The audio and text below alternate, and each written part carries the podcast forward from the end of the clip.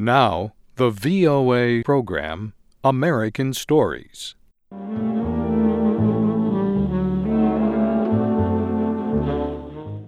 Our story today is called The Lady in Black. It was written by Eleanor H. Porter. Here is Faith Lapidus with the story.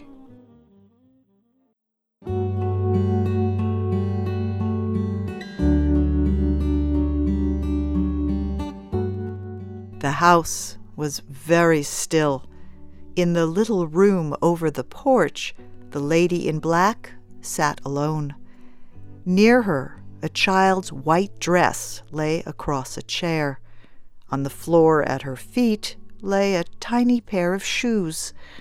A doll hung over a chair, and a toy soldier occupied the little stand by the bed. And everywhere was silence the strange silence that comes only to a room where the clock has stopped ticking. The clock stood on the shelf near the end of the bed. The lady in black looked at it. She remembered the wave of anger that had come over her when she had reached out her hand and silenced the clock that night three months before. It had been silent ever since and it should remain silent, too. Of what possible use were the hours it would tick away now? As if anything mattered, with little Kathleen lying out there white and still under the black earth. Mother!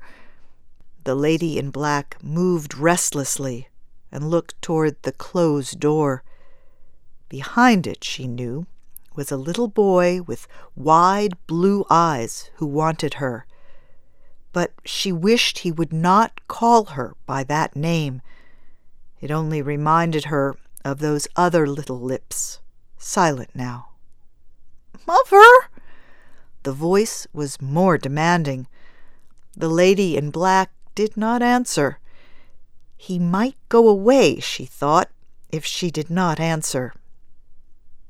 There was a short silence, and then the door opened slowly. Peek! It was a cry of joyful discovery, but it was followed almost immediately by silence. The unsmiling woman did not invite him to come near. The boy was unsteady at his first step. He paused, then spoke carefully. I's here? It was maybe the worst thing he could have said. To the lady in black, it was a yet more painful reminder of that other one who was not there. She gave a sharp cry and covered her face with her hands. Bobby! Bobby! she cried out in a release of unreasoning sadness. Go away! Go away. I want to be alone. Alone. All the brightness fled from the boy's face. His eyes showed a feeling of deep hurt. He waited, but she did not move. Then, with a half quieted cry, he left the room.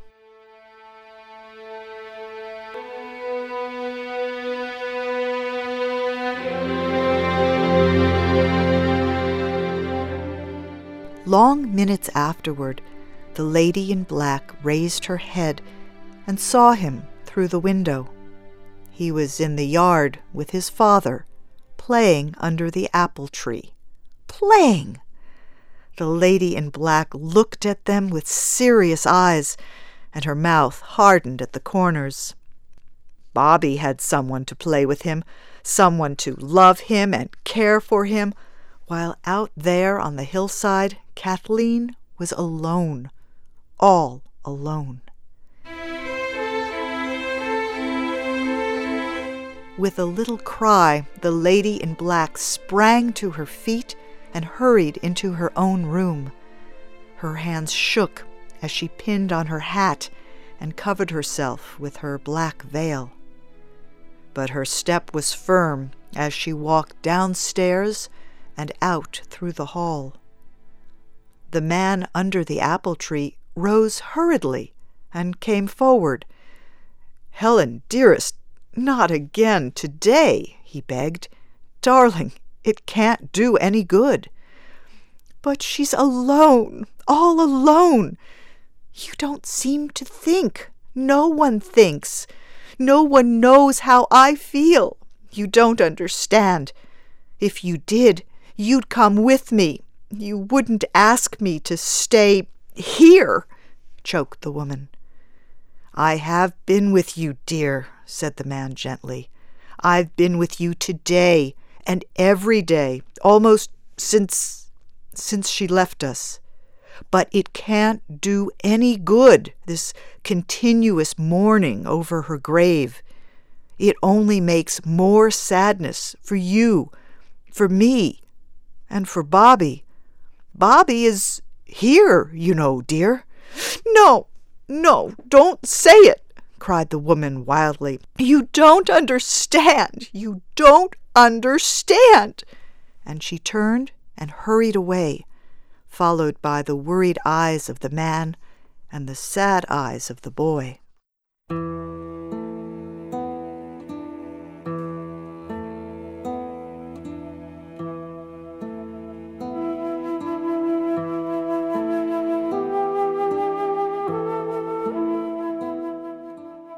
It was not a long walk to the burial place. The lady in black knew the way, yet she stumbled and reached out blindly. She fell before a little stone marked Kathleen. Near her, a gray haired woman, with her hands full of pink and white roses, watched her sympathetically. The gray haired woman paused and opened her lips as if she would speak. Then she turned slowly and began to arrange her flowers on a grave near by. The lady in black raised her head. For a time she watched in silence. Then she threw back her veil and spoke. You care too, she said softly. You understand. I've seen you here before, I'm sure. And w- was yours a little girl? The gray haired woman shook her head. No, dearie, it's a little boy. Or he was a little boy forty years ago. Forty years! So long! How could you have lived forty years without him? Again the little woman shook her head. One has to, sometimes, dearie. But this little boy wasn't mine. But you care. You understand. I've seen you here so often before. Yes, you see, there's no one else to care. But there was once, and I'm caring now for her sake. For her? His mother. Oh, it was a tender little cry, full of quick sympathy. The eyes of the lady in black were on the stone marked Kathleen. It ain't as if I didn't know how she'd feel, said the gray haired woman. You see, I was nurse to the boy when it happened, and for years afterward I worked in the family, so I know. I saw the whole thing from the beginning from the very day when the little boy here met with the accident. Accident? It was a cry of concern and sympathy from Kathleen's mother. Yes, it was a runaway, and he didn't live two days. I know, I know, choked the lady in black. Yet she was not thinking of the boy and the runaway horse accident. Things stopped then for my mistress, and that was the beginning of the end. She had a husband and a daughter, but they didn't seem to be important, not either of of 'em. Nothing seemed important except this little grave out here. She came and spent hours over it, bringing flowers and talking to it. The lady in black raised her head suddenly and quickly looked into the woman's face. The woman went on speaking. The house got sadder and sadder. Uh, she didn't seem to mind. She seemed to want it so. She shut out the sunshine and put away many of the pictures. She sat only in the boy's room, and there everything was just as it was when he left it. She wouldn't let a thing be touched. I wondered afterward that she didn't see where it was all leadin' to. But she didn't. Leading to? The voice shook.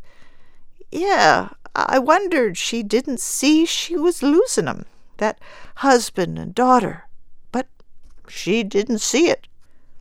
The lady in black sat very still. Even the birds seemed to have stopped their singing. Then the gray haired woman spoke.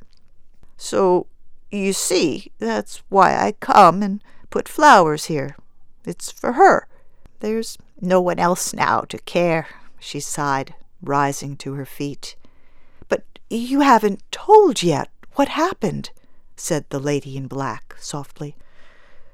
Oh, I don't know myself, really. I know the man went away. He got something to do travelin', so he wasn't home much. When he did come, he looked sick and bad. He come less and less, and he died. But that was after she died. He's buried over there beside her and the boy. The girl, well, nobody knows where the girl is. Girls like flowers and sunshine and laughter and, and young people, you know? And she didn't get any of them at home.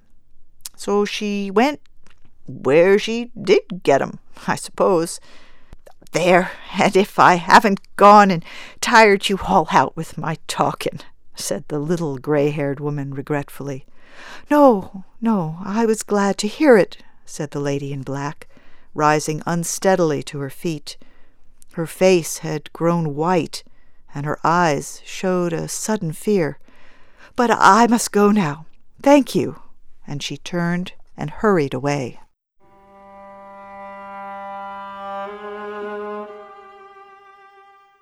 The house was very still when the lady in black reached home. She shivered at its silence. She hurried up the stairs, almost with guilt in her own room, she pulled at the dark veil that covered her face. She was crying now, a choking little cry with broken words running through it. She was still crying as she removed her black dress. Long minutes later, the lady, in black no longer, moved slowly down the stairway. Her eyes showed traces of tears, but her lips were bravely curved in a smile.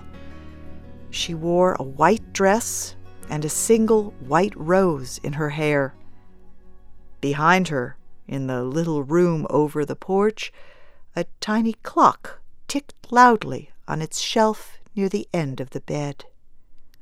There came a sound of running feet in the hall below, then Mother, it's Mother, come back! shouted a happy voice. And with a little sobbing cry, Bobby's mother opened her arms to her son.